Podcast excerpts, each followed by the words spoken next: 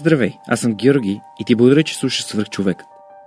Преди да започнем, искам да ти напомня, че този подкаст се излъчва с подкрепата на TELUS International Europe. Ако живееш в чужбина, но имаш желание да се върнеш в България, TELUS International Europe ти дава възможност с платформата Мога там, искам тук. Освен конкретното предложение за работа, компанията ти предоставя 5000 лева бонус релокация, самолетен билет до България и подкрепа при установяване. Разбери повече и кандидатствай на iskamstelas.com.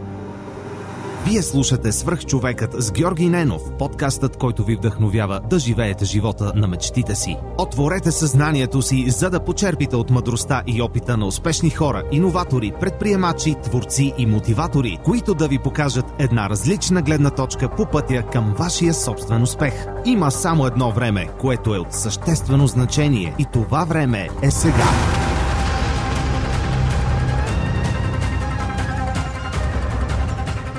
Здравейте, вие слушате Сръх човека с Георги Ненов. А сега към моя гост, Ивайло Христов. Здрасти, много се радвам, че днес си мой гост. Един от основателите на DFBG, чермен си на Startup Foundation. А, много се радвам, че след а, няколко годишно буквално оговаряне, най-накрая сме седнали един срещу друг и а, вече ти си официално гост Сръх човека. Моля те, разкажи си няколко думи на хората, които не са чували за теб или за DFBG или за нещата, с които се занимаваш. Здравей и благодаря за поканата. Наистина доста време мина, докато успеем да се срещнем. За мен аз, а, аз общо взето съм с технически бекграунд. Общо взето дълги години бях програмист, състезател по програмиране. Завършил съм бакалавърска и магистърска степен по информатика в МИ. Като още от трети курс започнах да преподавам в МИ. Преподавал съм дисциплини като .NET, Design Patterns, Code Complete, предприемачество в IT сферата. Преподавал съм обзето на лабораторни, на семинарни а, упражнения, водил съм курсове по увод в програмирането, а, СДП, което е структури от данни в програмирането, ООП и така нататък. Като цяло съм работил като програмист, започнах си кариерата като джуниор програмист, след това синьор, в крайна сметка а, работих като тим лид, имах си собствен екип и в крайна сметка а, най-накрая кариерата ми като програмист стигнах в Microsoft, в развойния център в Дания. Общо взето в а, Дания останах а, година и половина и след това се върнах в България, за да създам своя собствена компания. Заедно с няколко приятели създадахме Comfo, през 2008-2009 година и в крайна сметка аз бях обзето управител на Конфо до мисля, че до 2014 пролетта.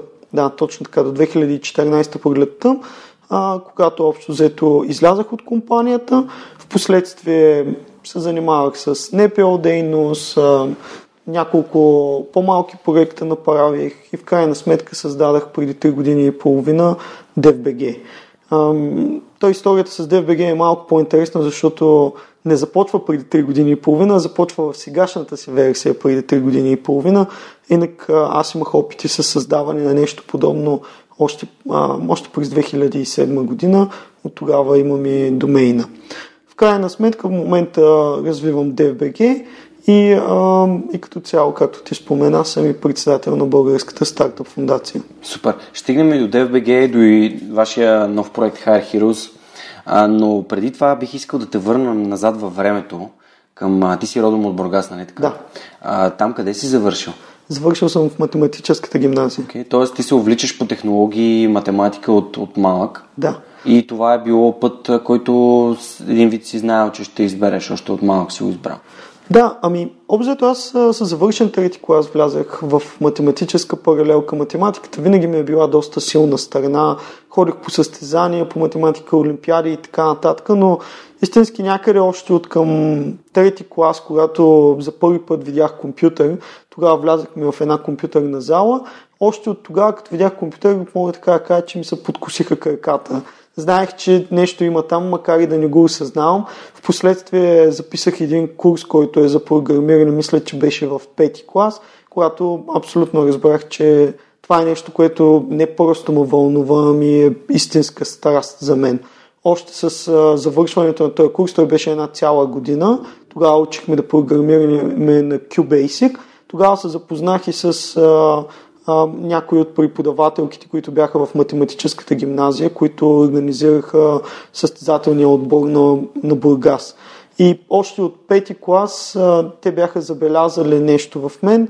А, имах покана да мога да отида да започна да се развивам повече в сферата на състезателното програмиране и в седми клас а, станах част от състезателния екип по програмиране на Бургас. Mm-hmm. Ходихме по олимпиади, по състезания. А, беше изключително, как да кажа, увлекателно за мен. Беше много, много хубаво. Повечето деца се запалваха тогава да играят футбол зад блока и така нататък. На мене всъщност истинската ми страст беше компютрите и програмирането. Супер. И то е естествено попадна си в гимназията, продължил си да занимаваш това. Да. И ам, доколкото си спомням, тъй като ти ми гостува в кариера за теб, а Да. там спомена, че не е стояла на дневен ред друга специалност, освен информатика в Софийския. Не, а, в България нямаше друга. Всъщност имаше на други университети специалности, които са свързани с а, програмиране, с информатика, но като че ли във всички среди най-много се тачеше ФМИ, а, който е, като факултет имаше само една единствена специалност, а, която е свързана с програмиране. Това беше информатика. Аз нямах абсолютно никакво съмнение какво искам да уча и това беше информатика в Софийския университет. За щастие, общо взето, аз, аз знаех още в а, 11 клас, април месец, на четвърти кръг на Олимпиадата по информатика, представих се доста добре и получих общо взето признанието лауреат в областта на информатиката от Министерството на образованието, което ти гарантираше и а, оценка 6.00 на приемния изпит. Аз реално не съм се явявал на приемен изпит, за да вляза в университета. И понеже аз имах а, шестици по всички предмети, които трябваха, мисля, че тогава бала се формираше три пъти по оценката от приемния изпит Да, и има- оценката по физика и математика. Аз имах шестици, така че имах бал 30. Аз изобщо, когато отидах да, да кандидатствам, аз не записах абсолютно нищо друго, защото имах максималния бал. Аз бях сигурен, че ще бъда прият. Знаеш ли, това е много, много интересно. Звучи, когато сега го разказваш през призмата на времето, звучи доста лесно. Все едно един вид с лекота се е случило и как а, едни шестици, всичко ми е било и даже ме поканиха. Малко звучи като все едно не е имало а, работа и не си положил един вид труд, защото ние, ние много подценяваме а, всички малки стъпчици, които сме извървяли. Подозирам, че за да имаш такива успехи, като малък си решава доста задачи и си посветил времето си не да риташ топка зад блока, ами на това да програмираш. А, м, понякога ми се струва, че ние подценяваме именно това. И затова ми се прииска така, понеже пример е доста, а, доста добър, да, да влезем в дълбочина. Какво правеше като дете, което другите деца не правиха? Ами, виж сега, има едно такова нещо. Аз не оценявам себе си като да съм а, нещо много умен или нещо подобно. Аз по-скоро съм доста упорит и нещата, които ми се случват, се случват с страшно много бачкане. А, нали, имаше специално и в нашата школа по информатика, имаше и други приятели, състезатели, които тях просто те пръщяха от такъв, така да се каже. Аз по-скоро бях от тия, които не ми пречеше да седна и, например, до много късно вечерта да уча или да решавам задачи, или по-скоро на мен супер силата ми е упорството, постоянството и това, че изобщо не се плаша от, а, от много бачкане. И всичко в живота ми съм го постигал по този начин. Съгласен съм с теб, че звучи супер лесно разказано по този начин, но да, например, да кажем, за да постигна такива резултати на четвърти кръг на Олимпиадата в, в последната година на гимназията, хич не беше лесно. Ние сме си скъсали газа от, а, от бачкане от решаване на задачи. Е, казвам го, защото в контекста на това, че хората гледат успехите, а, рядко забелязват така наречените unseen hours, т.е. Mm. времето, в което човек си е сам и той си работи и си бута по неговия проект и по нещата, които са му важни. Казвате, е, гледай го, то гледай колко лесно му стават нещата, а, пак а, целната от съдбата, това е страшен късмет, нали? И, и от тази гледна точка искам да се, да се каже, че бачкането, усилието, Радо от Хак, същата история. Нали, човек, който супер много се посвещава и много дълго време прекарва, пишейки, мислейки всякакви такива неща. Лазар е абсолютно същия. А хората, които съм интервюирал, няма нито един човек, който да е дошъл и да е казал ми, е така, вървях си по улицата, нищо направих, штрах си с пръсти и ми дойде тази супер яка идея, без да съм положил каквито и да е усилия. Дори свръх човекът е история, а, която е, поне аз се определям като успешна история, свързана с постоянство и с усилия. Така че а, беше ми важно да го отбележим. И след което като те приеха като студент, а, ти, доколкото знам, ти си почнал различни стажове, дори си намерил работа още като студент. Да. А може да разкажеш малко повече за, за студентската част от живота ти и защото ми се иска да стигнем до момента, в който решаваш, че искаш да кандидатстваш в Microsoft. Ами, студентските години бяха нормални, съответно доста математики учихме. Интересното тогава е, че към момента, докато бях студент, не осъзнавах колко са важни тези математики, защото малко, нали знаеш, когато човек е млад и си казва, аз съм се записал да уча информатика, за какво уча 17 математики. Сега от перспективата на времето разбирам, че всичко това е било много важно, защото се формира начин на мислене и подход към решаване на някакви задачи и проблеми, които са. Но, а, да кажем, първи курс в университета го изкарах изцяло студентски живот, пиене, купони. На мене които са общо взето занятията по информатика ми бяха изключително лесни, защото в университета в първи курс се започва да се учи как се програмира. Аз вече имах страшно много опит в това. Не ми, не ми беше нужно, например, да полагам толкова усилия по информатика, колкото нали, в математиките имаше някои неща, които ам, да кажем, че бяха доста трудни. Но първи курс си го изкарах изцяло лешпер, така да се каже. Да, малко беше купони, пиене, нови Но това е следствие на, по, на положените усилия пред Да, точно така. Супер. А, във втори курс вече започнах и аз и колегите да се замисляме, че окей, трябва да правим нещо. Започнах а, да се занимавам с някакви неща, нещо като еди, една дистанционна работа имах. След това вече с завършен втори курс а, заминах на бригада в Штатите а, и като се върнах а, ми беше ясно, че окей, аз за какво да хора вече там да им мия чините и така нататък, трябва да си намеря някаква стабилна, хубава IT работа и да използвам това, което имам като силово вещество, а не да хора и да... Аз в Штатите работих в една градина, миях някакви чини и събирах в някакъв ресторант, нали такава работа общо взето има. А защо, защо ти е на бригада? Ми, да ти кажа първо, защото тогава, нали, общо взето, парите бяха важни, аз нямах никакви пари. А, и второ, че по-взето аз никога не бях излизал от България. Това ми беше абсолютно първото излизане от България. Освен това, исках да видя какво е в Штатите. За мен това беше много, много такова събитие, в което аз виждах света, така да се каже.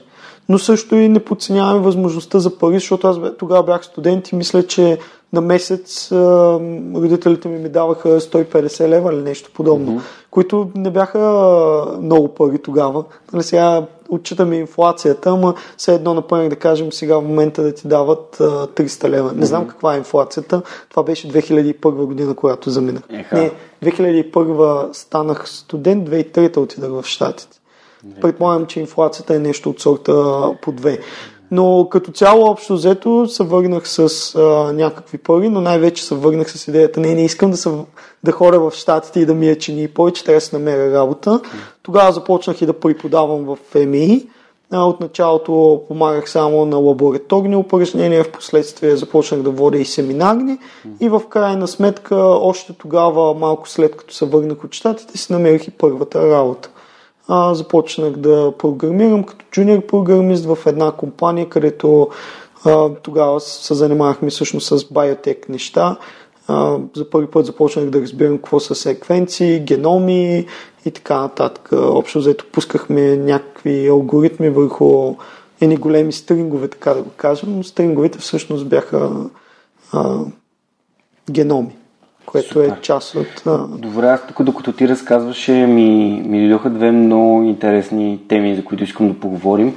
Първо, ти отбеляза, че а, си отишъл на бригада, защото искаш да не си пътувал и си искал един вид да, да излезеш, да обогатиш себе си. А, според теб важно ли е да се пътува и да се излиза от, от място, на което живеем и защо? Ами, със сигурност е важно, защото за мен щатите много ми помогнаха, защото първото нещо, което видях в щатите, за мен беше така малко като шок, е, че всъщност и там нещата не са наред. Защото ние преди това бяхме гледали само едни американски филми и едва ли не в България си мислехме, че всичко в щатите е наред, че абсолютно всичко там като че ли им е помети масло и ние тук сме някаква западнала страна. Се оказва всъщност, че още тогава в България има неща, които са много по-добри от щатите.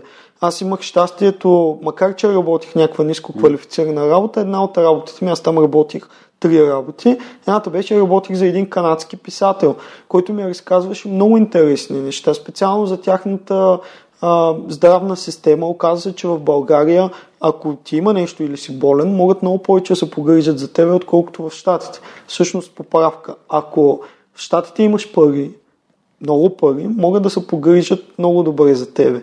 Но в България като че ли системата работеше и за тези, които не можеха да имат някакви големи финансови възможности. И с него доста обсъждахме неща, които доста ми отвориха очите. И да се върна към твоя въпрос, според мен трябва да се пътува, защото виждаме много неща. Аз, например, в Штатите видях неща, които се случиха 10 години по-късно в България. Според мен трябва да се пътува. Mm.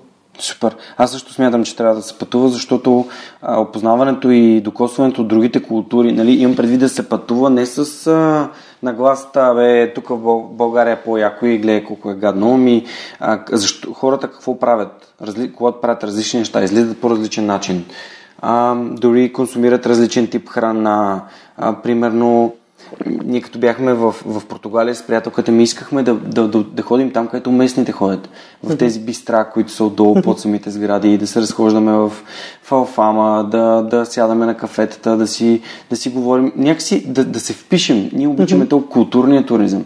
Да. Не е толкова да ходиш по музеи, да обикаляш и да, да, да снимаш навсякъде ми да виждаш какво правят местните и сякаш да се, да се впишеш, за да по някакъв начин да промениш мисленето си. Затова, го, затова обръщам внимание. А, бях пътувал с едни момчета, едното момче не беше излизал от България и той каза за какво да ходи, какво да види извън България. Mm. Този начин на мислене според мен е доста деструктивен, но всеки има право да, на свой избор. А... Виж сега, има и че има някои, които не обичат чак толкова много да пътуват. Да, да, да, възможно е, но ако не обичаш да пътуваш едно, а ако не искаш да си отвориш света, а, мирогледа към света е друго. Да. Това, това искам. Важно е да се, да се диференцират нещата. Аз мога да не искам да живея на 8 етаж, защото ме е страх от високо, а обаче пък също време, но а, да имам някакви други съображения. Нали, им, има контекст някакъв. Mm-hmm, и да. трябва да потърсим контекста. Това момче просто каза, как може да отидеш до Гърция за, за 2 часа с колата, може да вземеш Ryanair за 10 евро да отидеш в Белгия, в Брюксел, да разгледаш Брюксел. Е, какво ще гледам? Какво има да видя там? Не беше, не обичам да пътувам. Е. И в този контекст. А, добре, второто нещо, което исках да те питам беше, а, ти каза, че си започнал да преподаваш. Преподаването помага ли ти по някакъв начин да, да ставаш по-добър и да развиваш себе си а, и да разбираш по-добре нещата, които правиш? О, да, определено. А, преподаването, не знам дали го знаеш, това имаше една таблица, ако искаш да научиш нещо добре, ако го прочетеш, да кажем, 5% си го разбрал. А, да, ако... то е една като пирамида. Да, точно така. Не си спомням точните проценти, да. обаче беше 5% ако го прочетеш, 10% ако го слушаш, mm. не знам си колко процента ако го правиш и мисля, че един от най-високите проценти беше ако го преподаваш. В момента, в който преподаваш едно нещо, ти нали, за мен предизвикателството е да мога да обясня това, което ми е в главата, на разбираем език за някой, който не е минал през нещата, които mm-hmm. съм минал аз. И първо, че се опитваш да го а, обясниш на разбираем език. Второ, че много често а, хората, на които го преподаваш, ще задават въпроси. На някои въпроси ти не знаеш отговора, което те провокира да го намериш и да го отговориш. А, много често ми се случва да ме питат нещо, което аз просто не го знам. Нали, аз не съм от тия преподаватели, които смятам, че знам абсолютно всичко и разбираш ли, а, трябва нали, да изляза пред а, студентите и да им кажа, виж, аз знам абсолютно всичко и аз съм а, такъв човек, който не бърка и няма какво да научи. Всъщност, преподаването е един много голям а, повод и аз да научавам нови неща. И много често ме застрелват с някакви въпроси, които аз никога не съм си ги помислял, че могат да съществуват. И това като процес, в крайна сметка, страшно много ми помага аз да разбера някои неща.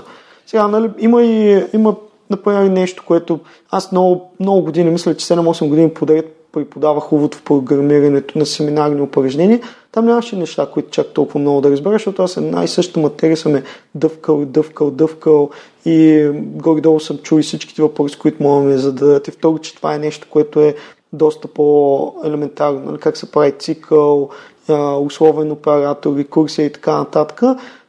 Но в повечето дисциплини, които ние правихме, имаше много неща, които могат да се научат точно от студентите. Супер. А как реши да, да продължиш с магистратура? Защо реши да продължиш с магистратура своето висше образование? Ами, първо не знам как съм го решил, винаги в главата ми е стояло заложено, че трябва да си изкарам и бакалавърска, и магистърска степен. Аз даже си мислех и за докторантура по едно време, така че никога не е имало съмнение трябва ли да изкарам магистратура или не. По-скоро въпросът беше коя магистратура да изкарам. И си... Избра? Избрах се Обзето, когато завърших бакалавърска степен, аз вече доста се увличах и по това да мога да ръководя екипи. Вече беше назряло доста в мене да правя бизнес и исках да е някаква магистратура, която хем да е IT, хем да е бизнес, хем да е управление. И тогава имаше една магистратура при доцент Петко Русков в ЕМИ, която се казваше електронен бизнес и електронно управление а, после прерасна и стана, прекръстиха я общо взето на технологично предприемачество и така нататък. Това беше за мен идеалната магистратура, в която учихме неща, които не бяха просто как да изкодим това или нещо подобно. Имаше наистина интересни дисциплини. А, защо толкова те разпитвам за образованието? Преди няколко епизода ми гостува а, VP of Engineering на TopTal, Божидар Бацов, и той каза, че 6 години прекарани в университета за него са най-голямото загубено време. А, от друга страна, обичам страх човек, когато създават такива паралели на двама души, които имат тотално различна гледна точка за образованието. Какво мислиш за конвенционалното образование у нас? Аз съм абсолютно за и е, ако, ако той, например, смята 6 години за загубено време, е възможно. За някои хора е така. За мен обаче беше нещо, което страшно много ме обогати. Срещна ме с хора, с които и в момента си партнираме и работим заедно. Създадах и много приятелства и научих много неща. Но най-вече аз това, което виждаме, понеже аз съм в бизнеса, който развивах и като цяло общо нещата, с които се занимавам, аз съм провел хиляди интервюта и след това някои от тия хора съм ги наел на работа и сме работили с тях и почна да се появява една такава зависимост, че хората, които са изкарали висше образование, макар и нали, да не помнят много от него, са сформирали един определен начин на мислене, mm-hmm. начин на подход към проблемите, към решаване на задачи. И имат една такава теоретична подготовка, която им позволява да растат по-нагоре. Нали, има хора, които са практици, които много са научили от работата. Аз предпочитам и двете. Някой, който има теоретичната подготовка, има и практическата работа зад гърба си. Само едно от двете не е достатъчно.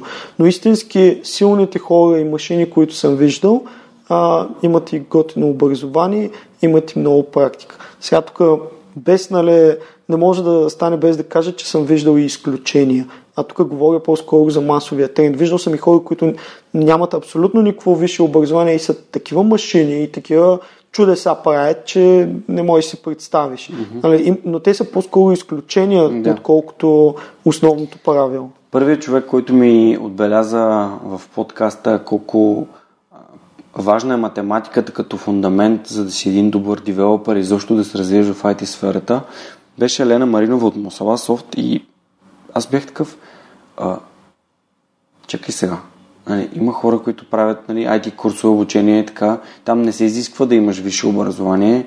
Аз лично, а, на мен ми се отдава, имам някаква база, математическа база и уводните курсове в софтуни бяха супер лесни. Някакси се едно мозъка ми мислеше по този начин.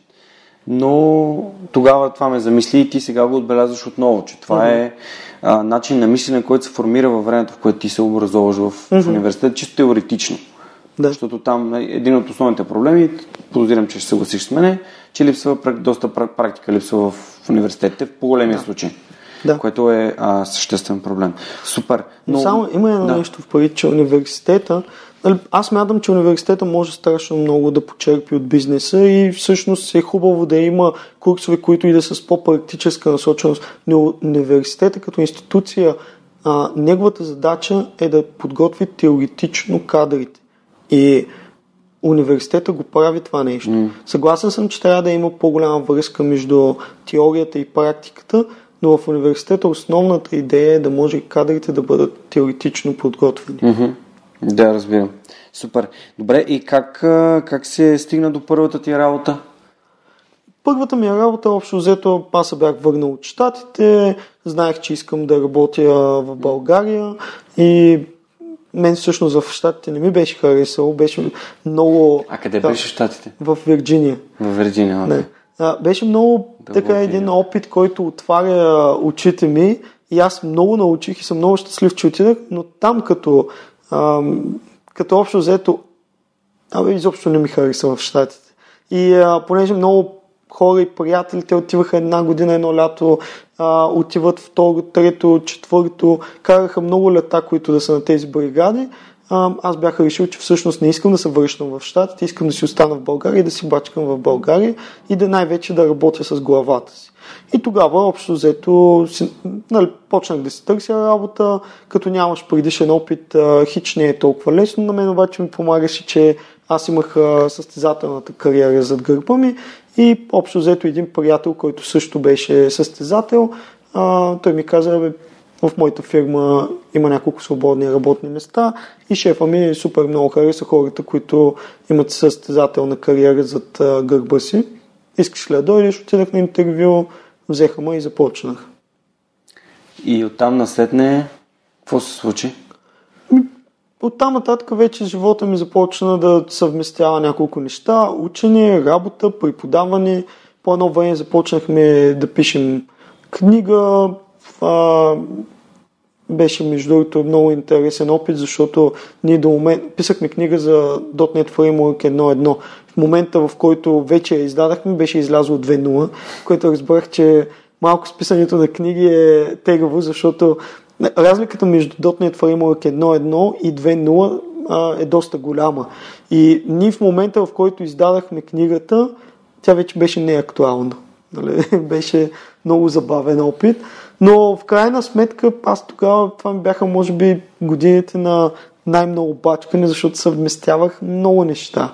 А, учих в университета, преподавах, което мисля, че а, два курса водих тогава паралелно. Оттам нататък нали, Имах си приятелка, която мънкаше, че не обръщам внимание. Всички тия неща, които като ги наредиш и си още студент и имах много заета програма, което между другото ми помогна в последствие, защото като започнах да се занимавам с собствен бизнес и с предприемачество, това, че бях свикнал да жонглирам с страшно много неща едновременно, ми помогна. Това беше качество, което след това ми се отплати. В какъв момент ти дойде идеята, че трябва да отидеш да работиш в Microsoft?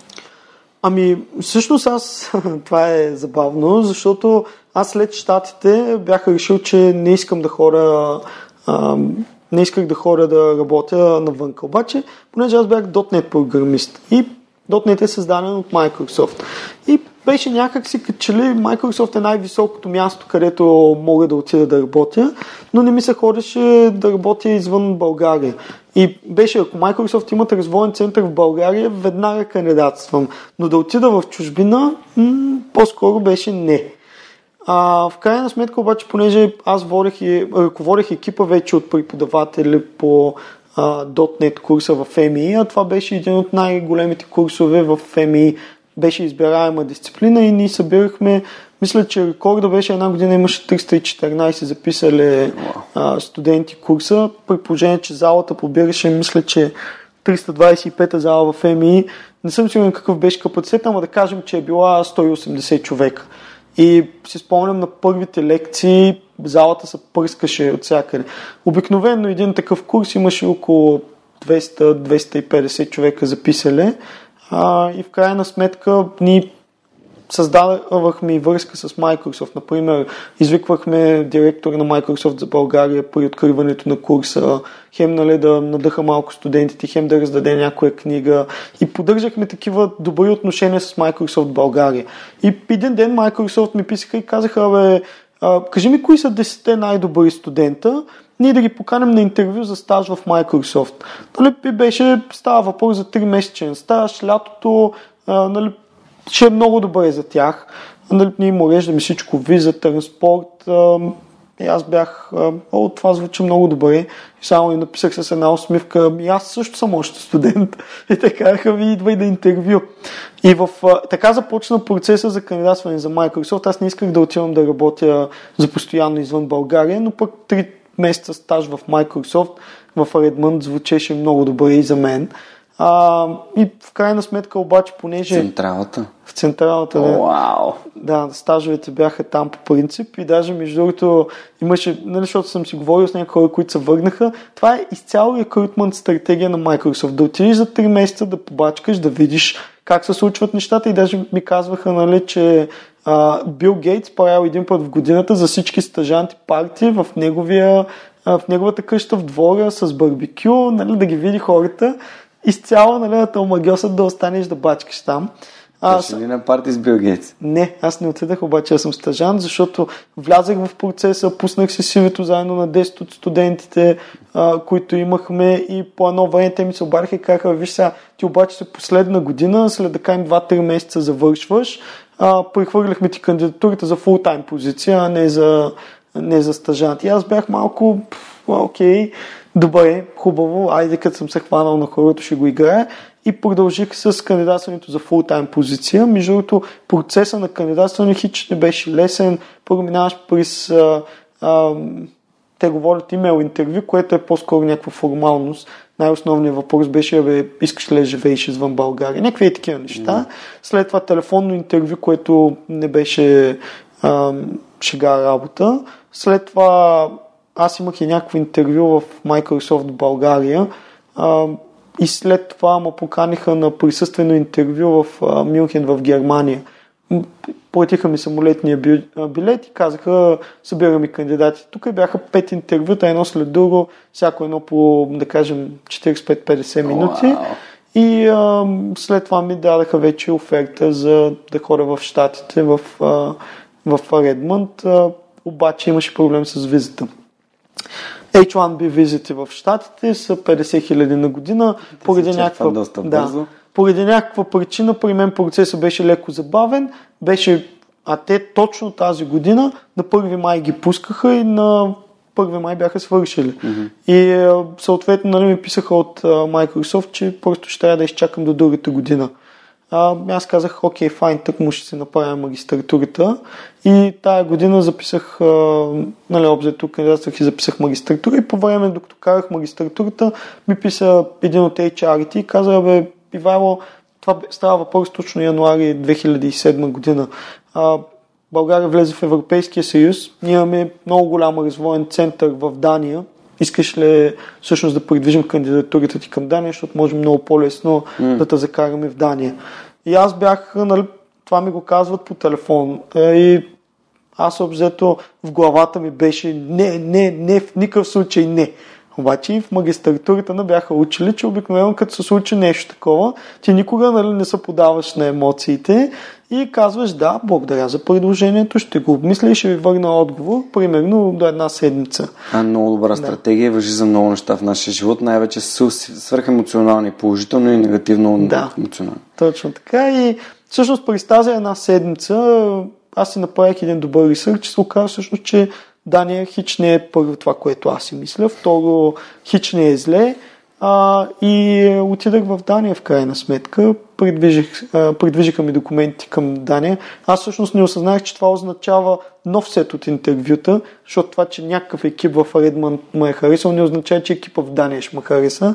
Но а, отново минах през всичките интервюта, хареса ме и екипа в Дания, а, дадаха ми оферта за а, да работя там и отидах в крайна сметка 2007 година да работя в а, Microsoft в Дания. Много яко. Супер. Добре, какво те накара да се върнеш?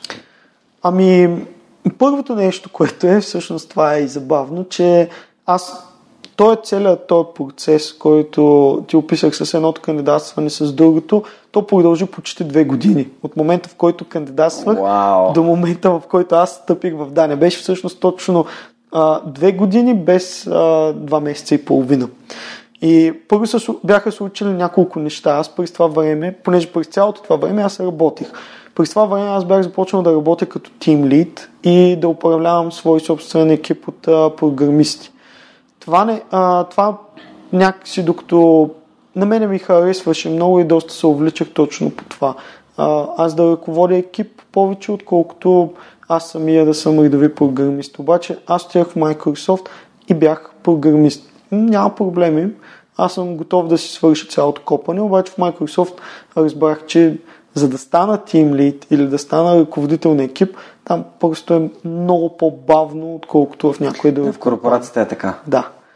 И а, започнах да разбирам, че всъщност аз искам да работя в по-малки компании, не само заради това, че можеш да mm-hmm. се развиваш по-бързо, ами съответно аз работих година и половина за Microsoft и в момента не мога да ти покажа един пиксел на екрана на продукта, който създавахме, който аз имам някакъв принос за него.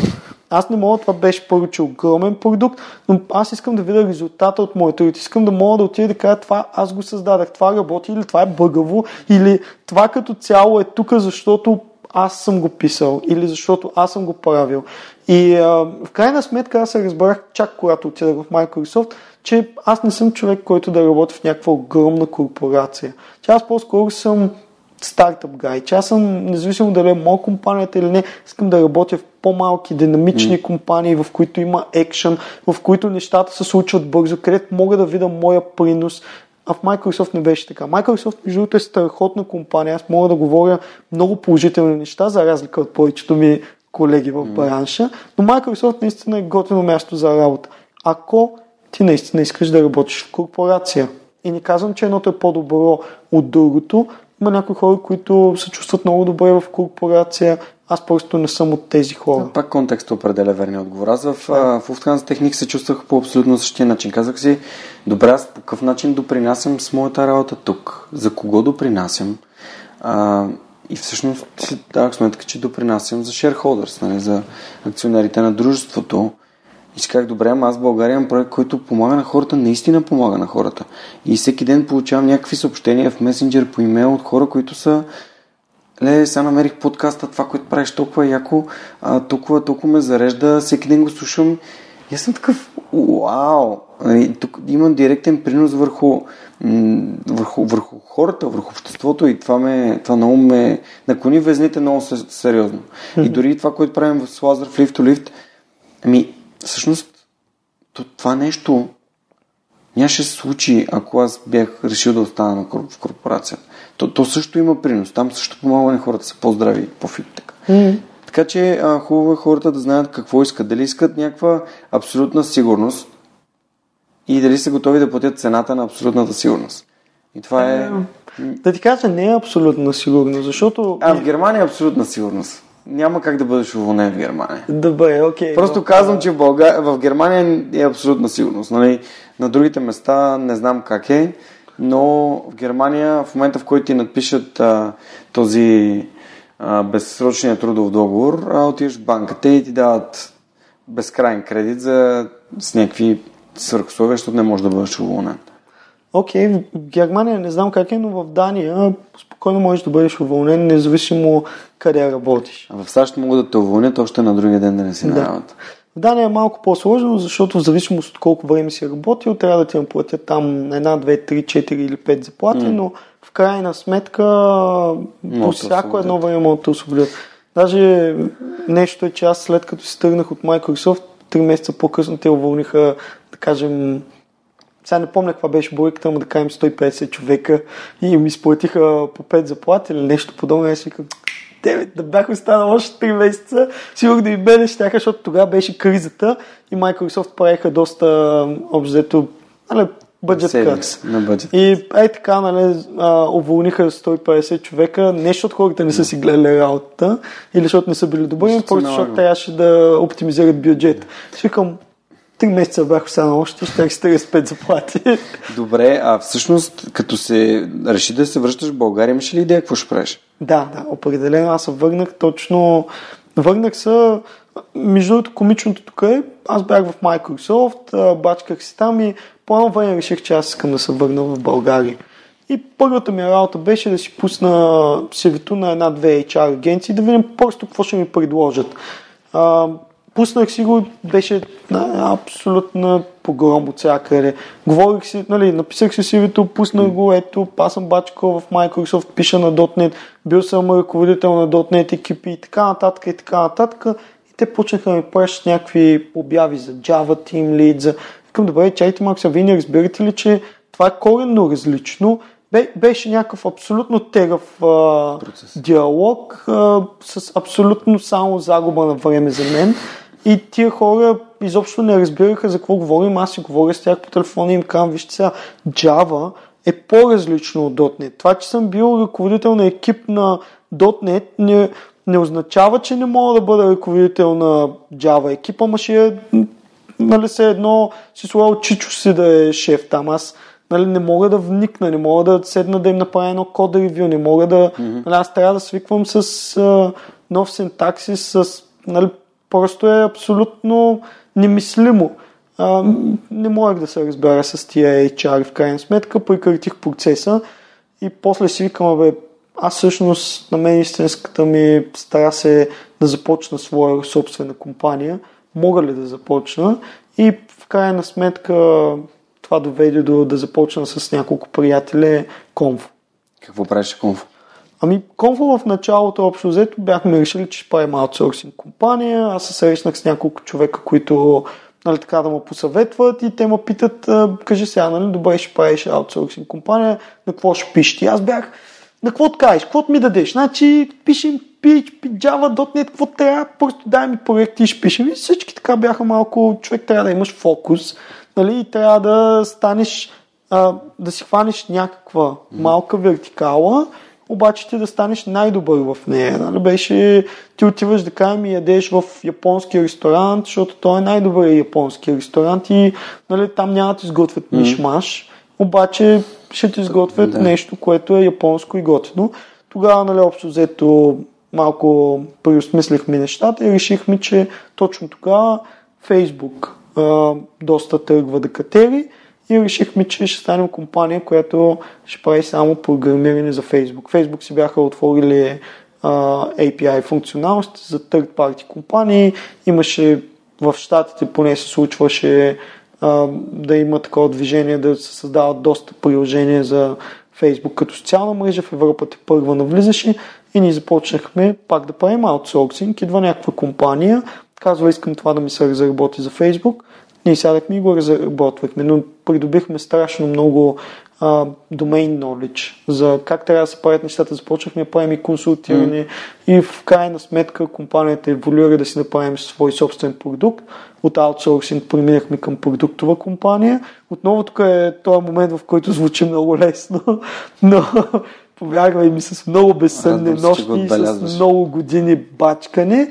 Станахме продуктова компания, нараснахме до 70 човека в а, три държави и а, така компанията се развиваше доста добре.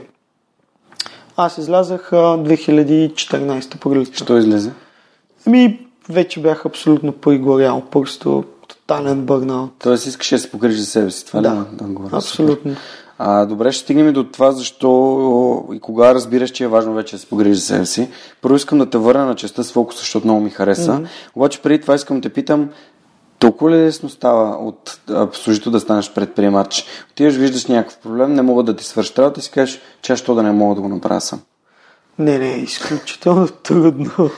И това е... Защото звучеше като напуснах работа, пробвах да на няколко места, те ми говорят някакви глупости, аз казах, бе, защо не ви тегля една майна, дай ще си направя нещо мое. Вижте, ние тук си говорим, ние започнахме от трети клас и аз за един час а, трябва да ти разкая неща, които са се случили Да. буквално почти през целия ми съзнателен живот.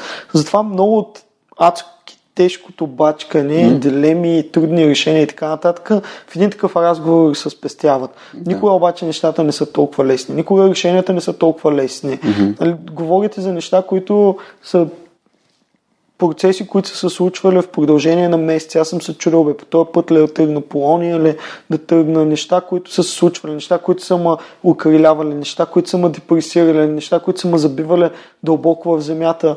Тия неща обикновено в такива разговори се пропускат, защото или трябва да си говорим само за един избор, който съм взел и през всичко, което съм минал mm. в продължение на един час, или трябва да си говорим нали, за един цял път. Но... Да, но просто прехода звучеше като... Точно така звучеше самия преход.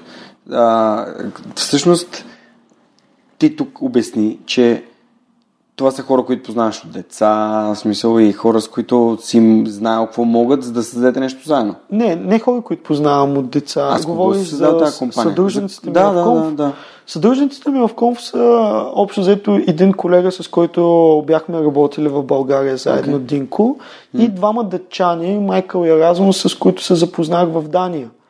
Microsoft? Не, те не бяха Microsoft. от Microsoft. Ами аз в Дания, значи виж, при мен е това да искам да създавам собствена компания, то си гори още от тинейджърските години. Okay, и в ясно. Дания, понеже ми беше доста скучно, аз участвах в една предприемаческа програма, а, Venture Cup се нарича, в която се запознах с Майкъл, а в последствие той ме запозна и с Еразмус. Ето, виждаш колко важна е средата, нали? Когато попаднеш в в среда, в която има сходно мислещи хора с еднакви посоки, цели и, и идеи. Да.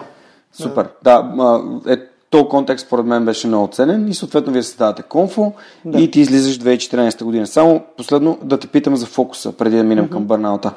А, опитът ти до сега най-вероятно си е разбрал защо е важно да си фокусиран. Mm-hmm. Можем ли да обобщим с няколко изречения защо точно този фокус, този тесния фокус, да си най-добър в едно конкретно нещо е толкова важен?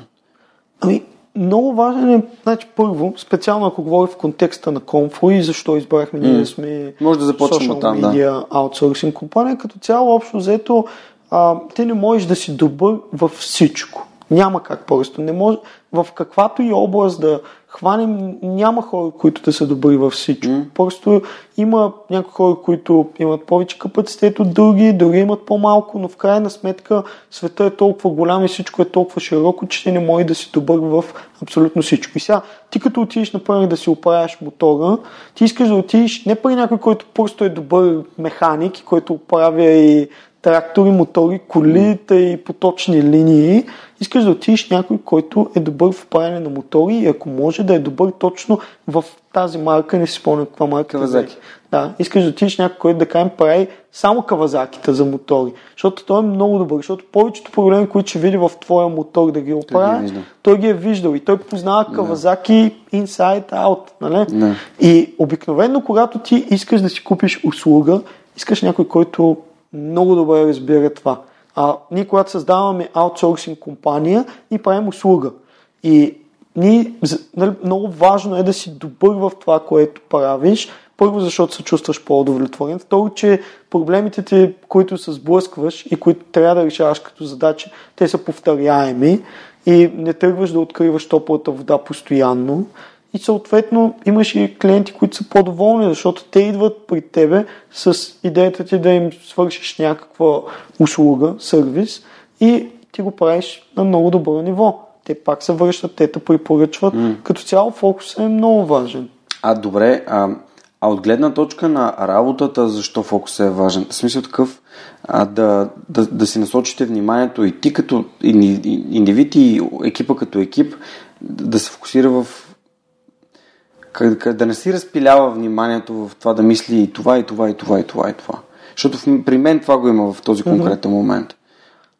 Фокуса. Как... Всичко се води от това.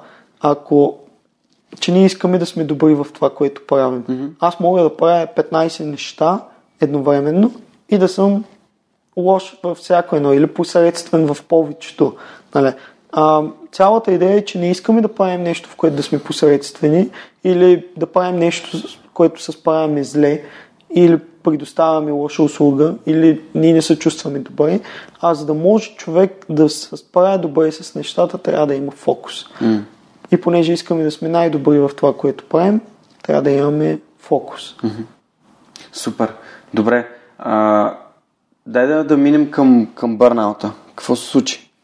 Еми, виж сега. Как го разбра, че, се, че е дошъл този момент, че се случва това нещо и как взе решение да се погрижи за себе си? Еми, то не беше, да ти кажа, много трудно като разбиране. За... Всъщност, чакай малко. Не беше много трудно за разбиране, чак когато няколко пъти свърших в спешното и имах физически проявления на, на огромен психически стрес. А, нали, тогава започнах да разбирам. Аз в началото нали, имах си някакви симптоми такива и си мислех, че отивам на лекар. Кажи, какви симптомите, ако някой може да помогне на някой? Стреса причинява ужасни неща на тялото като цяло.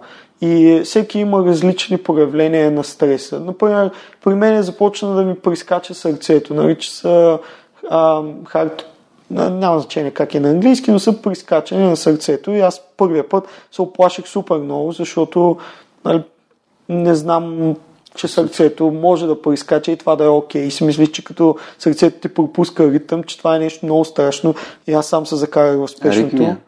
Не, не е аритмия, просто се Да, пропускат както- да. ритъми. И в спешното те изобщо не бяха много... Как, а, ми да. И нали, те ме завързаха към там някакъв heart rate монитор. И аз му казах, ето вижте, ей, тук нали, пропуска един ритъм. И те, да, да, ние знаем какво ще видим. Това е на стрес. И аз само седя и да, бе, стрес, нали? И аз в началото не им повярвах. В крайна сметка отих след това на един кардиолог, след това на друг кардиолог и всички бяха нали, много на едно мнение, че това се дължи на стреса. След това имах и други а, симптоми, които лекарите казаха, че е на стрес, стрес, стрес. Аз започнах да разбирам, че това всъщност до този момент не вярвах какви общо взето поражения може стреса да окаже на тялото. Чак тогава започнах вече, особено когато се тръгнах от комфо, започнах много да чета, да се интересувам и така нататък. Се оказа, че стреса причинява ужасни неща на тялото. Стресът може да причини абсолютно всичко на тялото. Абсолютно всяка болест може да бъде отключена от някакъв стрес. Точно. А, това е една от нещата, които ние в Lift Lift а, пропагандираме, че има четири основни пилона на твоето здраве. И те са качествено хранене, забележи на какви думи използвам, качествено хранене, активно движение, добра почивка, добра и достатъчна почивка и нисък стрес. Това са четири неща, за които човек трябва да се погрижи, преди да тръгне да търси каквито и да е резултати в контекста на, на, на здравето си. Защото ако едно от тези неща не е окей, ако не се наспиваш, няма как. Просто а, нервната система в комбинация с другите, с, из, из, изцяло с, с това как тялото ти понася нещата, които вършиш, в един момент не стига до това състояние, в което ти си бил. При теб явно е било на базата на стрес генериран от работата и сигурно и притеснение, неща, дедлайни, проекти. Да, най-вече стрес, който сам се вкарвах. Ето това, това може Излишен да... А защо си вкарваш сам стрес? Еми, честно да ти кажа, по някой път, а, не да знам, а, амбициите много, много помагат, защото искам всичко да се случи по най-добрия начин. Помага, всичко... помага, пре, помага пречики. помага за стреса. Искам в кавички, кажа, да.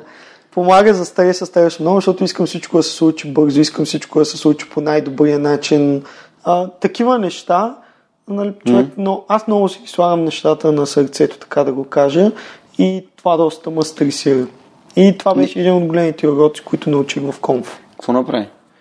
Еми, всъщност, тръгнах си от компанията и може би за една година си дадах почивка, започнах да се срещам с повече приятели, започнах да обръщам внимание на спорт, на храна, на сън, на почивка, започнах да чета много така литература, да се интересувам.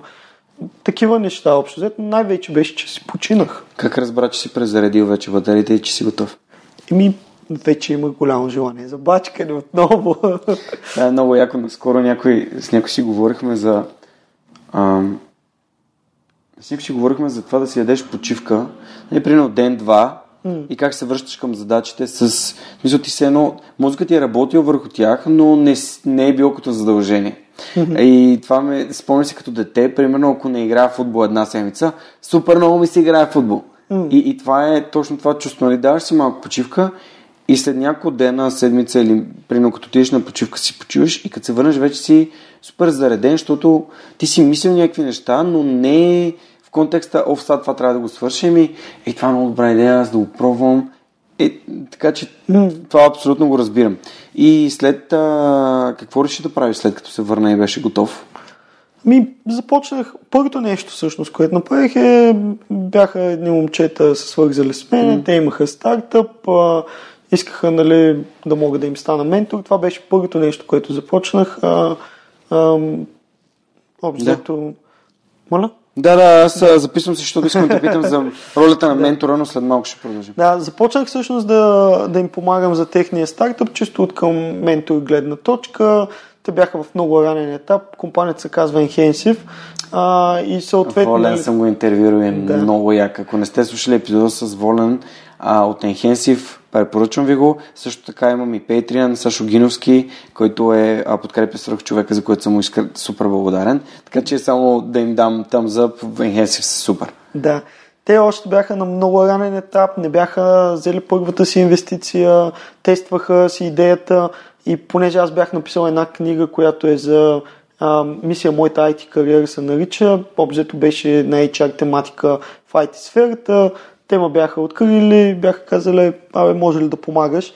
И за мен беше всъщност първа, това беше първото нещо, с което започнах да се занимавам след почивката ми, беше, окей, починал ли съм си достатъчно? Те пръщяха от енергия от всякъде и аз бях, окей, айде да се хвана.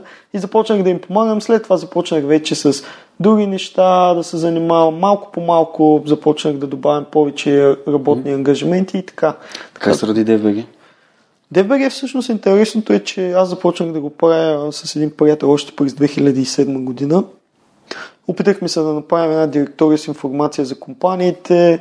Нещо в HitBG гледах някакъв линк. Не, не беше в HitBG. Чето, четох, като подготвях кариерата за теб, имаш някакъв, някакво място, което е безвъзвратно загубено, беше разписал за някакъв такъв линк. Не знам. Да, няма значение, ще, но... ще го намеря на, на, на личния ти блог. Парите, да. да. Но в крайна сметка, общо взето, започнахме да правим DFBG, mm. направихме форум, направихме една, надигахме един медиа wiki, в което да може за всяка една IT компания да се пише какво е положението там, какви технологии се използват. Крайна сметка искахме да направим една директория, където всеки може да отиде и да види поне някаква основна информация mm-hmm. за IT компаниите преди да кандидатства, защото смятам, че е много важно един IT специалист първо да проучи компанията, в която ще работи, а не да кажем това да го разбере на какво се случва в компанията на третия ден, когато започне работа. А, защото за мен има много голямо значение коя е следващата работа, която човек започва да работи.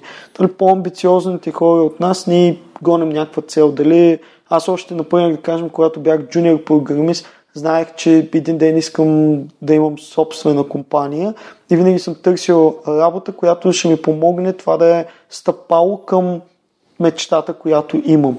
Не просто работа, която да ми плаща заплата, а нещо, което ще ме развива, да може да е стъпал. Знаех, че като бях junior девелопър, няма да започна да имам собствена компания следващата или по-следващата ми работа, но исках всяка компания, в която работя, да е, така да се каже, точица от пътя, който ще ме заведе. Да, да, ма е важно да имаш някакъв, някаква цел, т.е. ти, ти го каза като меч, мечтата, т.е. визията ти, къде искаш да отидеш, къде искаш mm-hmm. да стигнеш.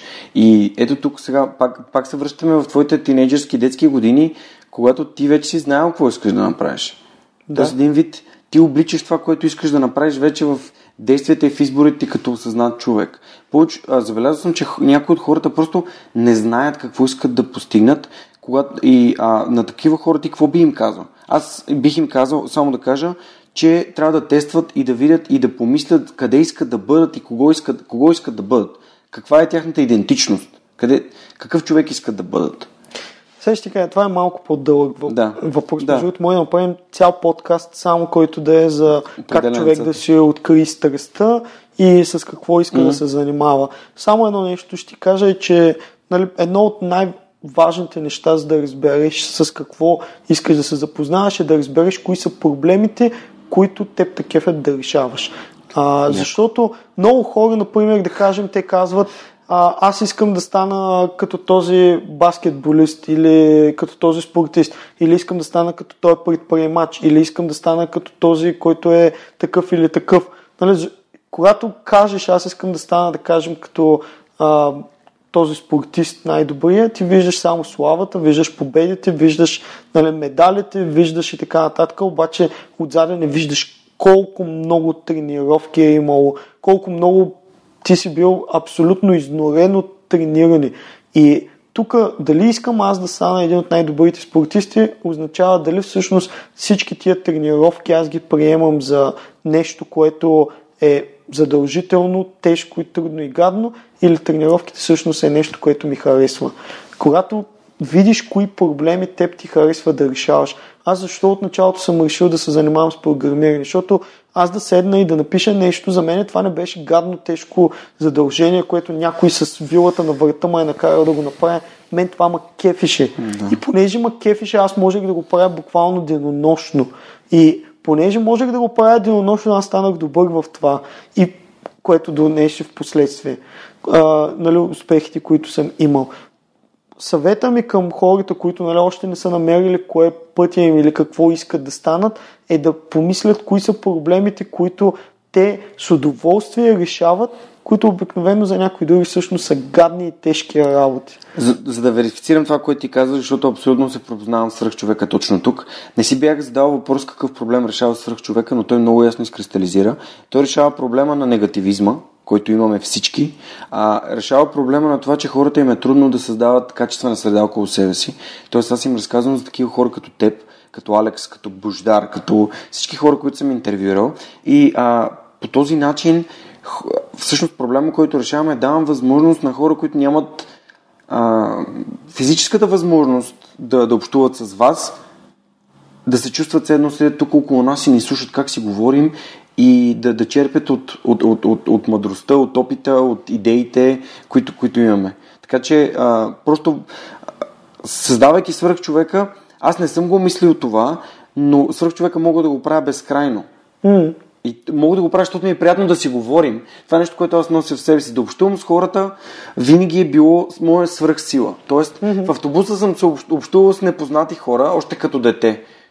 Което тази екстровертност и желание и любопитство и а, а, ти какви книги четеш, какво отбор, нали, всички тия неща, които те бондват и те създават контакти с хората, това е моят свръхсил, който аз поделям с, с слушателите. Така че абсолютно много добър съвет.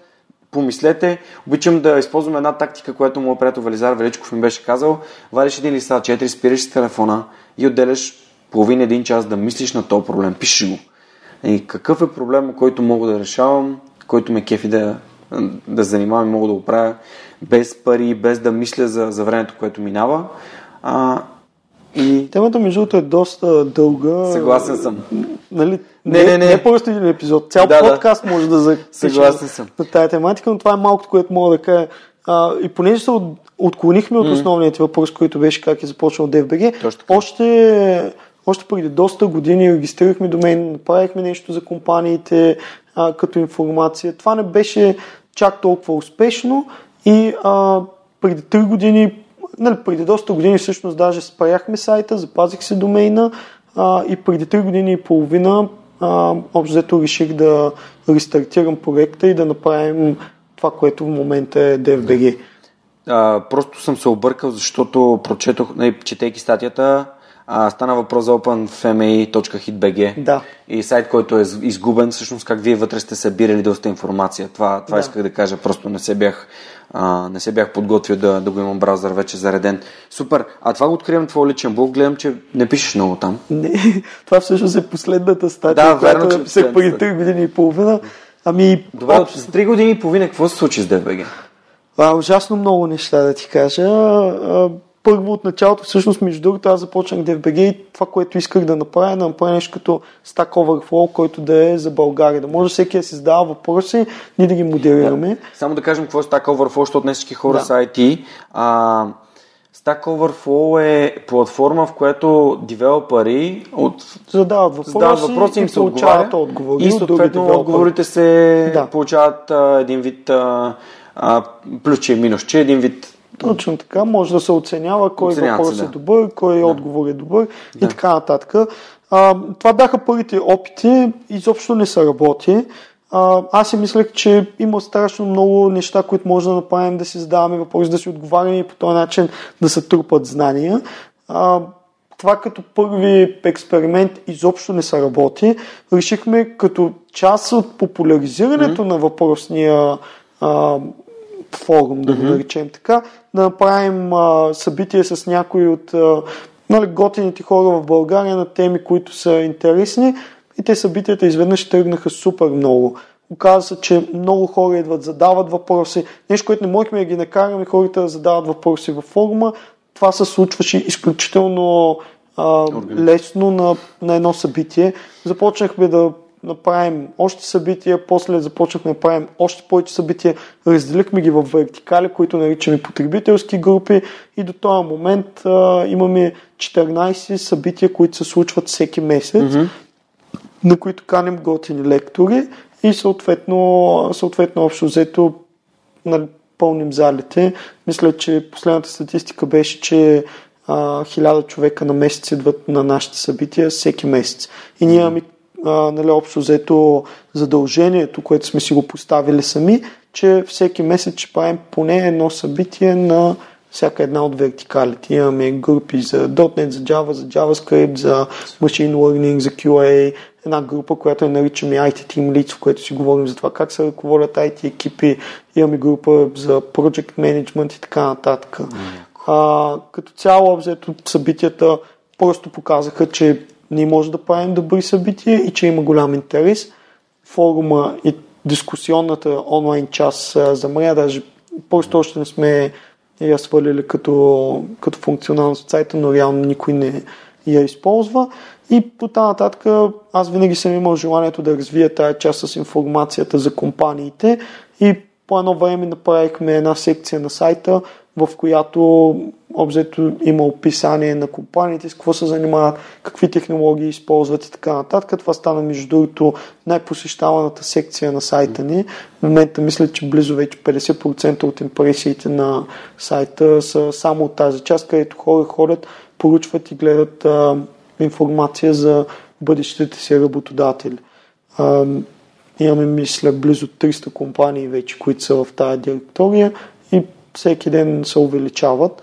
Впоследствие направихме още няколко инициативи, направихме Hire Heroes като инициатива. Да, щях точно да те питам за Hard Heroes да ми разкажеш за него, защото ние в кариера за теб говорихме, но да, довърши за DFBG и да минем към Hard Heroes. Ами, в DFBG в момента искаме да направим джобборд, който да има готини IT обяви, подобни неща, които да помагат на IT индустрията.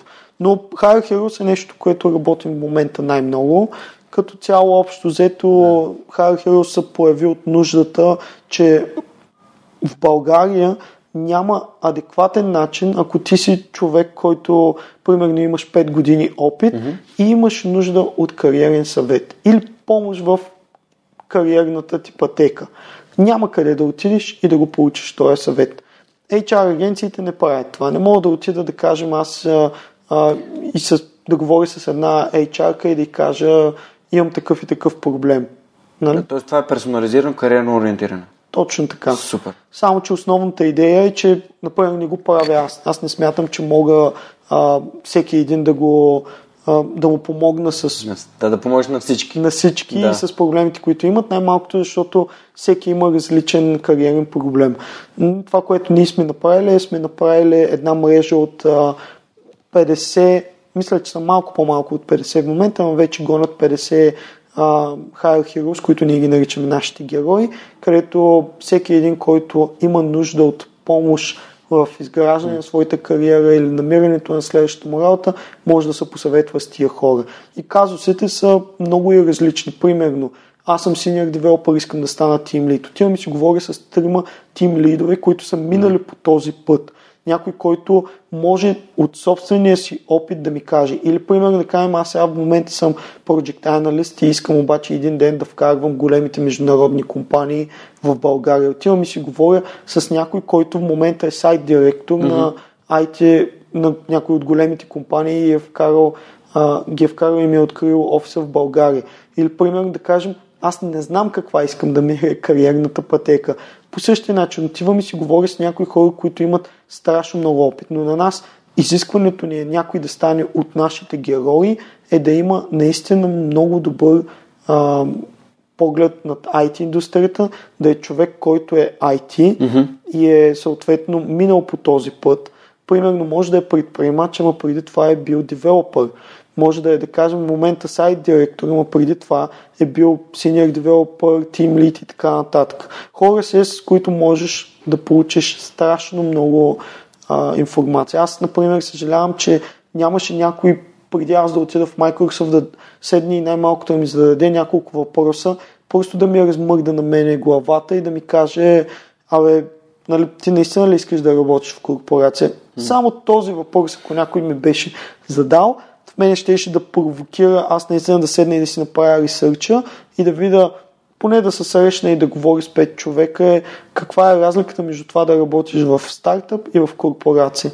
И тогава може би щях да имам много по-различен кариерен път, много по-фокусиран.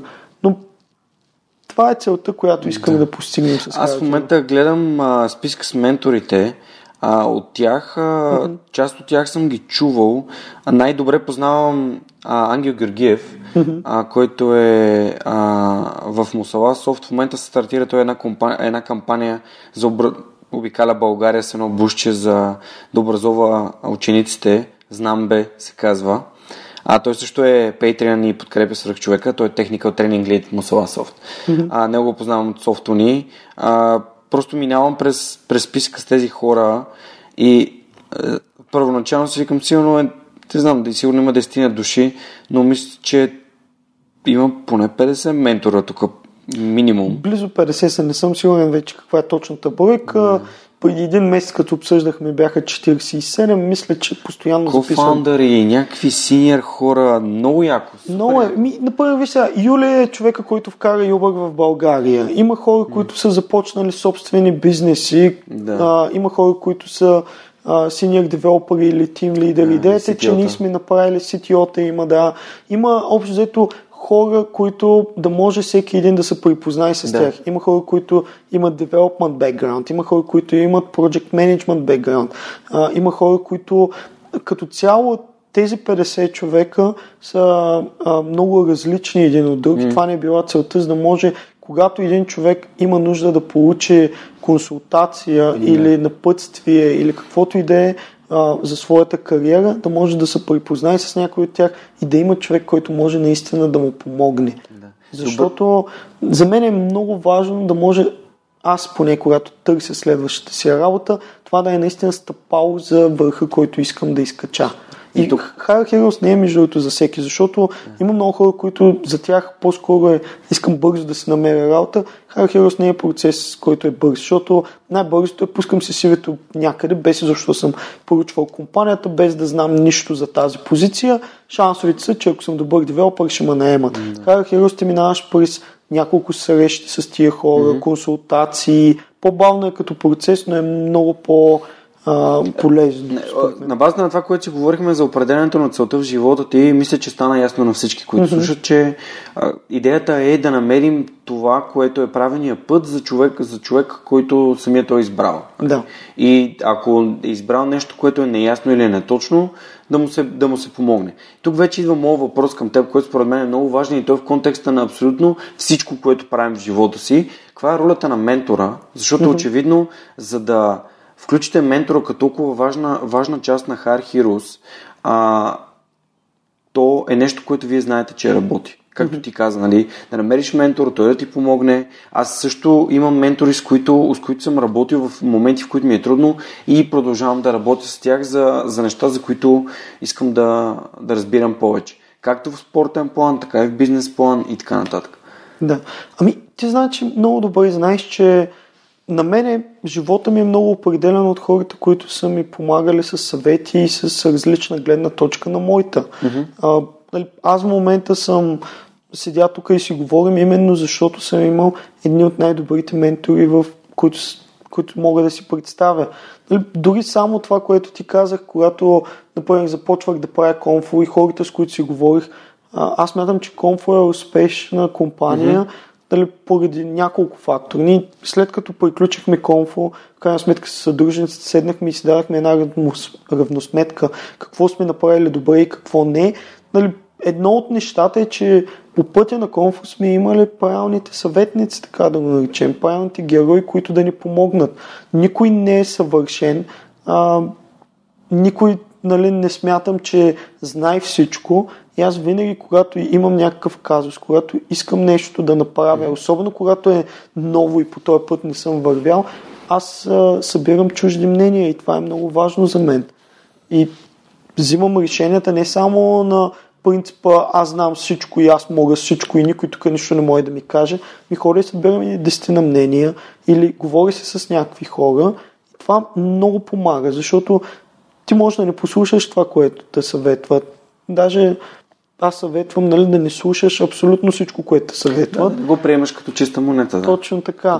Но е нещо, което може да ти размърда главата, нещо, което може да ти покаже друга гледна точка, нещо, което може ти да не си виждал в конкретната ситуация или за конкретния казус. Така е, да, съгласен съм. Да. И аз се опитвам да бъда Нали, аз във всеки един момент менторствам поне няколко компании или поне няколко хора и мога да ти кажа, че всъщност идеята за Hard Heroes се роди точно и, по тази причина, защото доста хора идват при мен и казват, абе, препоръчай ми някой готина компания, където културата да е яка. Нали, и аз започвам да си говоря с хората и казвам, кажи ми какво разбираш ти нали, под яка култура. И, или някой идва и ми казва, препоръчай ми този път някоя компания, която да е готина. Или, абе, Ивайло, искам нали, един ден да стана CTO, коя е следващата компания за мен. Или имал съм случай, идват приятели и ми казват, нали, кажи ми, примерно, да кажа, аз какво направя в момента, защото наистина не знам mm-hmm. коя компания да си избера сега. Писнало ми е от а, фалшиви обещания, писнало ми е да попадам на грешното място. И така се роди всъщност Hire Heroes. Идеята беше, можем ли да направим нещо, което да помага хем на хората да изграждат кариерата си, хем да ги насочва към компании, които а, ще пасват на тях. Защото на, когато един човек си попадне на място, той не търси да се смени компанията след 8 месеца. Той се чувства добре. Така е, да. Е, тук ти каза няколко от най-така използваните клишета за търсене на, на готино място. В Еноп има една нова концепция дали има критериалност, т.е. дали можеш да разбереш дали е нещо изпълнено или не. Hmm. Тоест, а, дефинирай готино с неща, които могат да бъдат измерими. Например, а, място, което ме кара да се чувствам добре. Това е да или не. Чувствам се добре или не се чувствам добре. Но не, е, не готиност може да някой да е това, че има безплатна храна. За друг може да е готин екип. И тук вече отиват, идват ценностите. Нали? И тук, и тук много дълбоко. Например, място, което ме кара да се чувствам добре. Какво те кара да се чувстваш да, добре на едно да, място? Да. Или като ми кажеш готин екип, какво за тебе е готин екип? Да. Нали, тук основното нещо е, че няма една компания, която да е най-добра но може да има най-добрата компания за теб, която няма да е най-добрата за някой друг. Да, така е. Съгласен съм. Супер. Ами пожелавам успех на проекта, ако има IT специалисти, които слушат и биха така се припознали в това, което Иво каза, отидете на Hard Heroes BG, вие бяхте на кариерния кошер, сега на Хаконф бяхте, а, всеки път идвам, сядам при вас, при вашите а, представители, говорим си за някакви неща. А, беше много приятно. А, поздрави на Деси специално. С нея си бъбрихме на кариерния кошер доста време. А, и, и така, а, мисля, че обсъдихме чисто... А, моята за стартъп фундацията, кажи някои думи. Стартъп фундацията като цяло, общо взето, ам, не съм сигурен дали е най-старата НПО организация, която се занимава с предприемачество, може би не, не знам. Mm но като цяло общо взето започва през 2007 година. А, беше по-известна с а, един формат Startup Conf, който се провеждаше доста дълго време. А, през годините Startup фундацията е правила много различни проекти. Startup Academy, Startup Weekend а, в България, а, обучения, по-малки, Startup Talks правихме по едно време, направихме Startup Show. А... Беше много яко Startup шоуто. Да. Ако хората не са го гледали, препоръчвам. А, да, общо взето идеята на стартъп фундацията е да прави проекти, които да помагат на повече хора а, да могат да стартират бизнес и да са им по-успешни бизнеси. Е, Симо Просийски ми е гостувал, който е вице-председател. А, всъщност това беше... Ние горе-долу малко преди с Симо да, да се оговорим за запис, си бяхме говорили с теб. Симо ми гостува, може би, към 53-ти епизод. Mm-hmm. Тоест преди 100 епизода, което значи почти пред, преди две години. А, Димитър Савов ми е преподавал в Software Digital, много е як, много, много, много се кефа, много неща научих от него за свръхчовека и и комърс частта на свръхчовека, което според мен е супер яко. Имате, имате много яки, много яки хора в, в екипа, така че а, се надявам да, да чувам повече за нещата, които правите в Стартъп фундацията.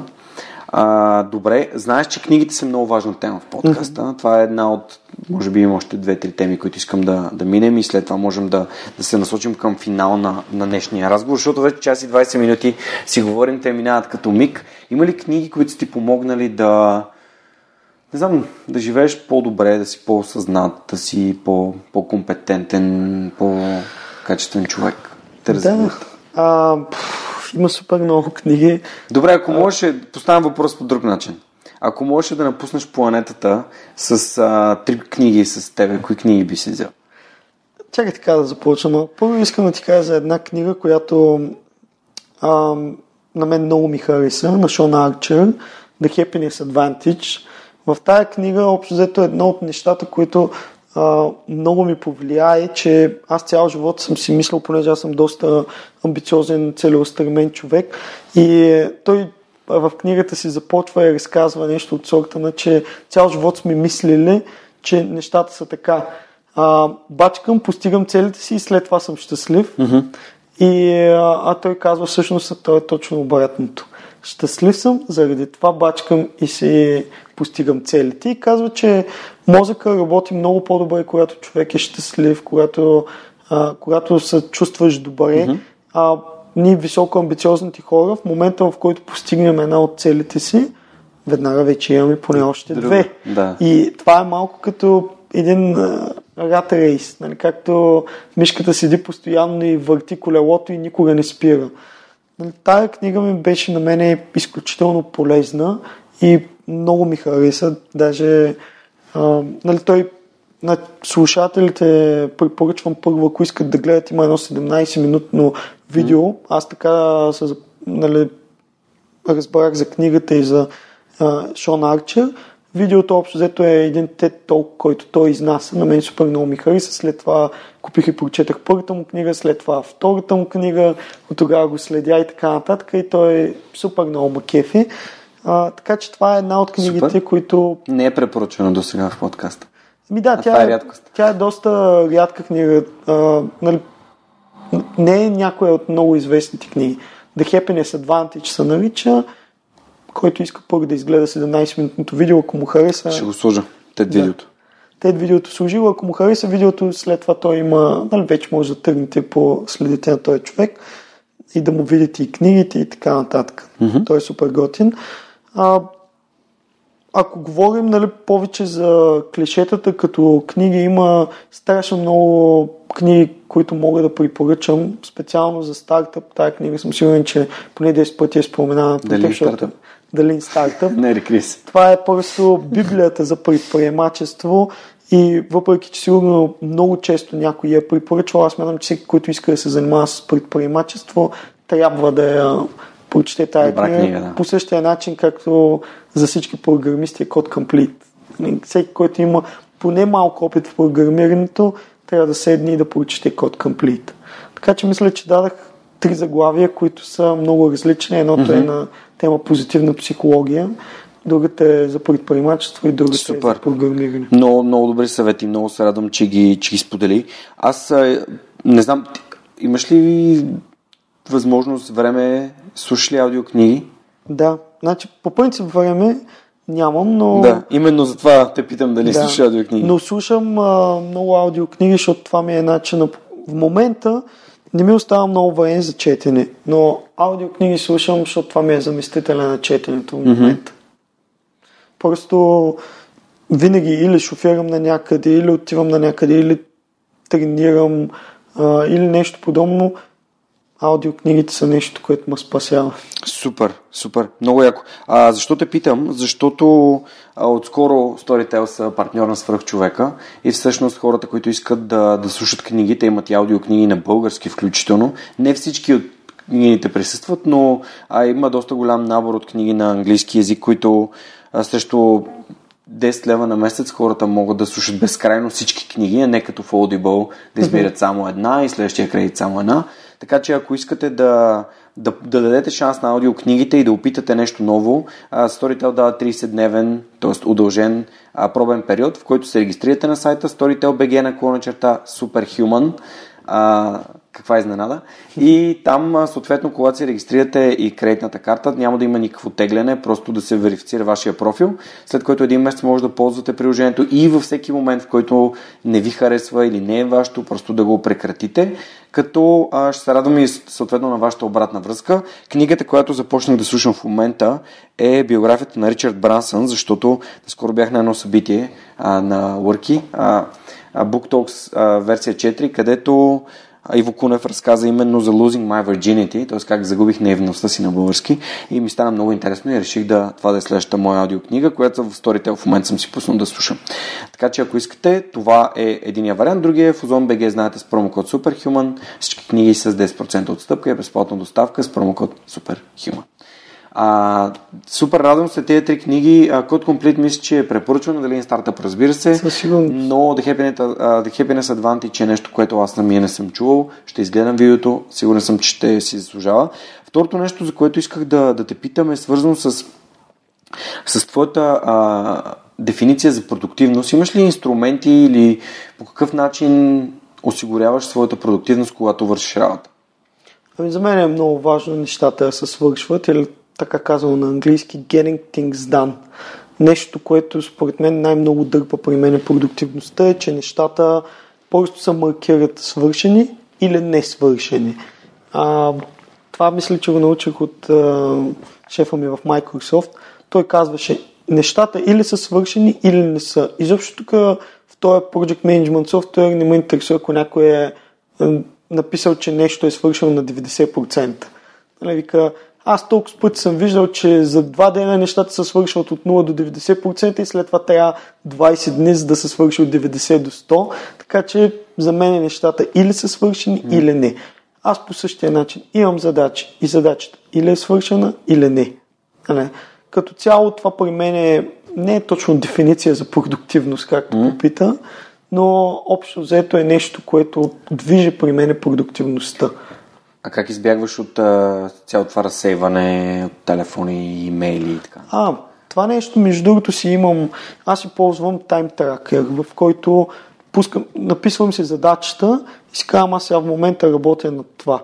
И си пускам тракер не защото си тръквам времето и искам да знам, че съм работил толкова по този, поред uh-huh. тази задача или така нататък, ами защото, например, ако нещо ми са по-пъпни или нещо решава да се разсея, трябва да отида да си спря тракер, защото вече не работя на тази задача и самия, сам, самото усилие, за да отида да си спря тракера, да отида да погледна кой ми е писал във Фейсбук или да прочета тази статия, това е някакво усилие. Uh-huh. И при мен е, то е малък трик работи, защото като, uh-huh не толкова, че ме мързи да отида да спаря тракера, ами е като нали, някакво усилие и отивам, спирам тракера, след това поглеждам някой, който ми е писал във Фейсбук, окей, добре, това не е важно, връщам се към задачата, пак ми пишете след това Фейсбука, аз ги сайленсвам тия неща, mm. защото нещо, което най-много мразя във Фейсбук са груповите чатове, защото те седят и аз Всичките просто... се ми мютнати на мен. Да, аз ги мютвам. Просто ако някой ми пише налично,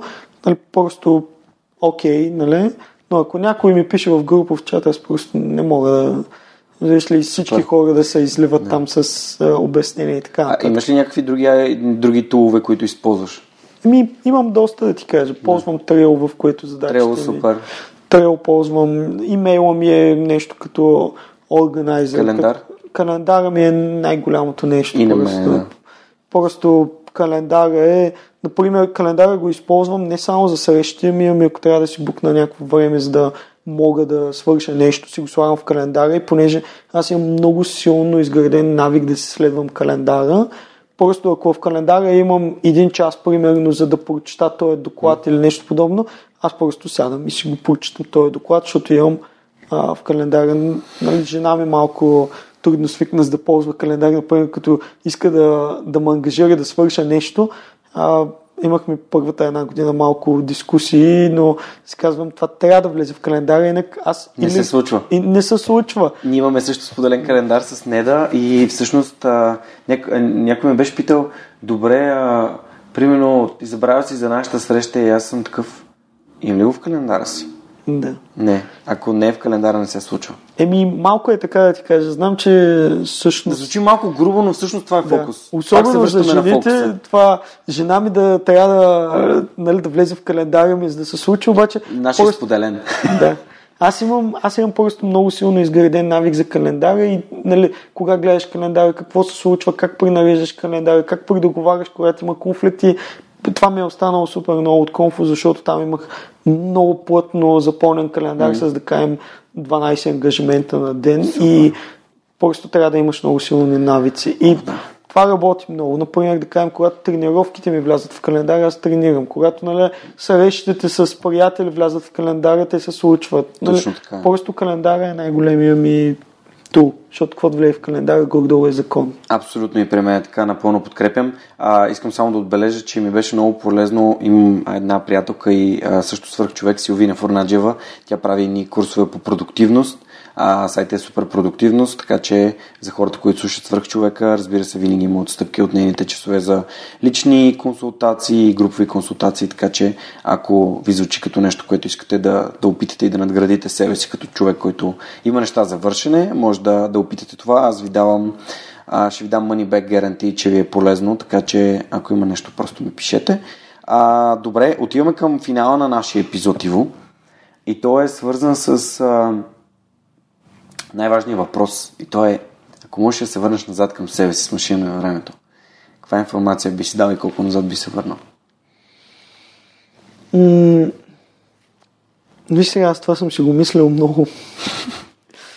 а, едно от нещата, които е, че аз нещата, които правя, влагам страшно много в тях и съответно това ми коства много както си говорихме за теб, за, с теб, mm. за стрес, за бърнаут.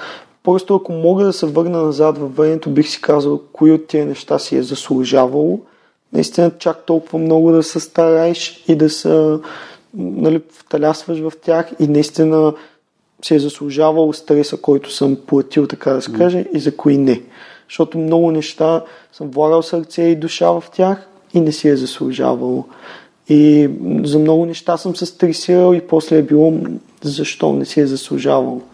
Така че, общо взето, по-скоро бих се върнал назад и бих си приоритизирал кои са нещата, за които си струва и нещата, за които не си струва. Много добре го каза.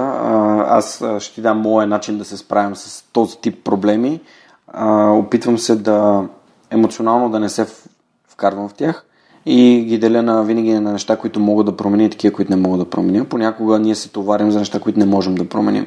Mm-hmm. Така че, например, наш близък е болен, това, което ние можем да направим, да му помогнем да го закараме до болница или нещо, но ние не можем да се притесняваме само от това, че а, нали, той, е, той е вътре в болницата. Нали. Там има лекар, който трябва да се погрижи за него.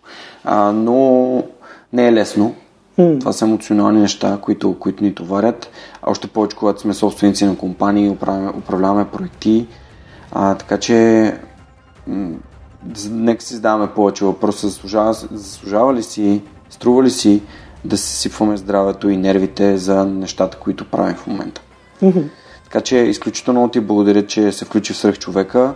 Аз заслужаваш с чакането. Мисля, че споти един страхотен разговор, супер непринуден, както винаги. И нещата, които ти каза, свързани с полагането на, на целенасочени усилия а, и начина по който ти си управляваш времето и нещата, които определяш за заслужаващи си и не, а, беше, беше много, много ключово. А благодаря ти, че се включи. Пожелавам на Hire Heroes, на DFBG, на стартап фундацията свърхчовешки успехи и се надявам скоро отново да, да имаме поводи да се срещаме и да си говорим, защото именно комуникацията с хора като те правят дните ми изключително стоеностни и мога до безкрая да продължавам с тях. Мерси много. Мерси за хубавите думи, за поканата и за разговор. Хубав ден и на вас. Пожелавам ви една истински вдъхновяваща седмица. И до скоро. Чао, чао! Този епизод достигна до вас благодарение на усилията на екипа и подкрепата на дарителите на свърхчовекът. Автор и водещ Георги Ненов, аудиообработка Радослав Радоев, креатив Анелия Пейчева, маркетинг Анна Мария Ангелова, консултант Неда Борисова, както и все по-големия списък с хора, които подкрепят свърхчовека, за което съм им безкрайно благодарен. Георги Малчев, Симона Дакова, Павлина Маринова, Ивайло Кенов, Даниел Гочев, Йордан Димитров, Христо Христов, Теодора Георгиева, Ясен Михайлов, Любомир Киров, Ралица Куманова, Анна Андонова, Емин Мола Ахмед, Ивайло Христов, Атанас Деневски, Марин Митев, Николай Василев, Александър Силгиджиян, Емилиан Николов, Нели Димитрова, Енчо Боев, Андрей Грозданов, Димитър Парушев, Джанер Кафеджи, Маргарита Труанска, Йордан Василев, Райко Гарков, Александър Гейне, Живко Тодоров, Борислав Сандев, Галин Стефанов, Деница Димитрова, Атанас Атанасов, Бисер Вълов, Мария Дилова, Християн Стоилков, Тениел Гошев, Яни Джуров, Богомила Трайкова, Асен Цветков, Яна Петрова, Георги Генов, Юлиана Андреева, Мирослав Желещев, Иван Игнатов, Радислав Данев, Катерина Апостолова, Коста Атанасов, Боряна Георгиева, Надежда Гешева, Ивайло Янков, Ивайло Стефанов, Тодор Петков, Константин Спасов, Невена Пеева Тодорова, Силвина Форнаджиева, Борислав Дончев, Павлина Андонова Иванова, Цвети Тотева, Камен Стойков, Радослав Георгиев, Помен Иванов, Лиляна Берон, Христо Бакалов, Кирил Юнаков, Пламенка Матева, Кристиян Михайлов, Ели Спасова, Александър Гиновски, Мирослав Моравски, Николай Маринов, Никола Томов, Георги Орданов, Александър Куманов, Евелина Костадинова, Мирослав Филков, Мартин Ангелов, Даниил Петков, Стани Цветанова, Румен Митев, Нетко Христов, Иван Белчев, Синди Стефанова, Марин Петков и Мартина Георгиева. Хора, благодаря ви. Напомням, че в момента в който станем 100, ще си направим едно огромно парти, за да го отпразнуваме. Всичко най-хубаво за тази седмица и до скоро. Чао!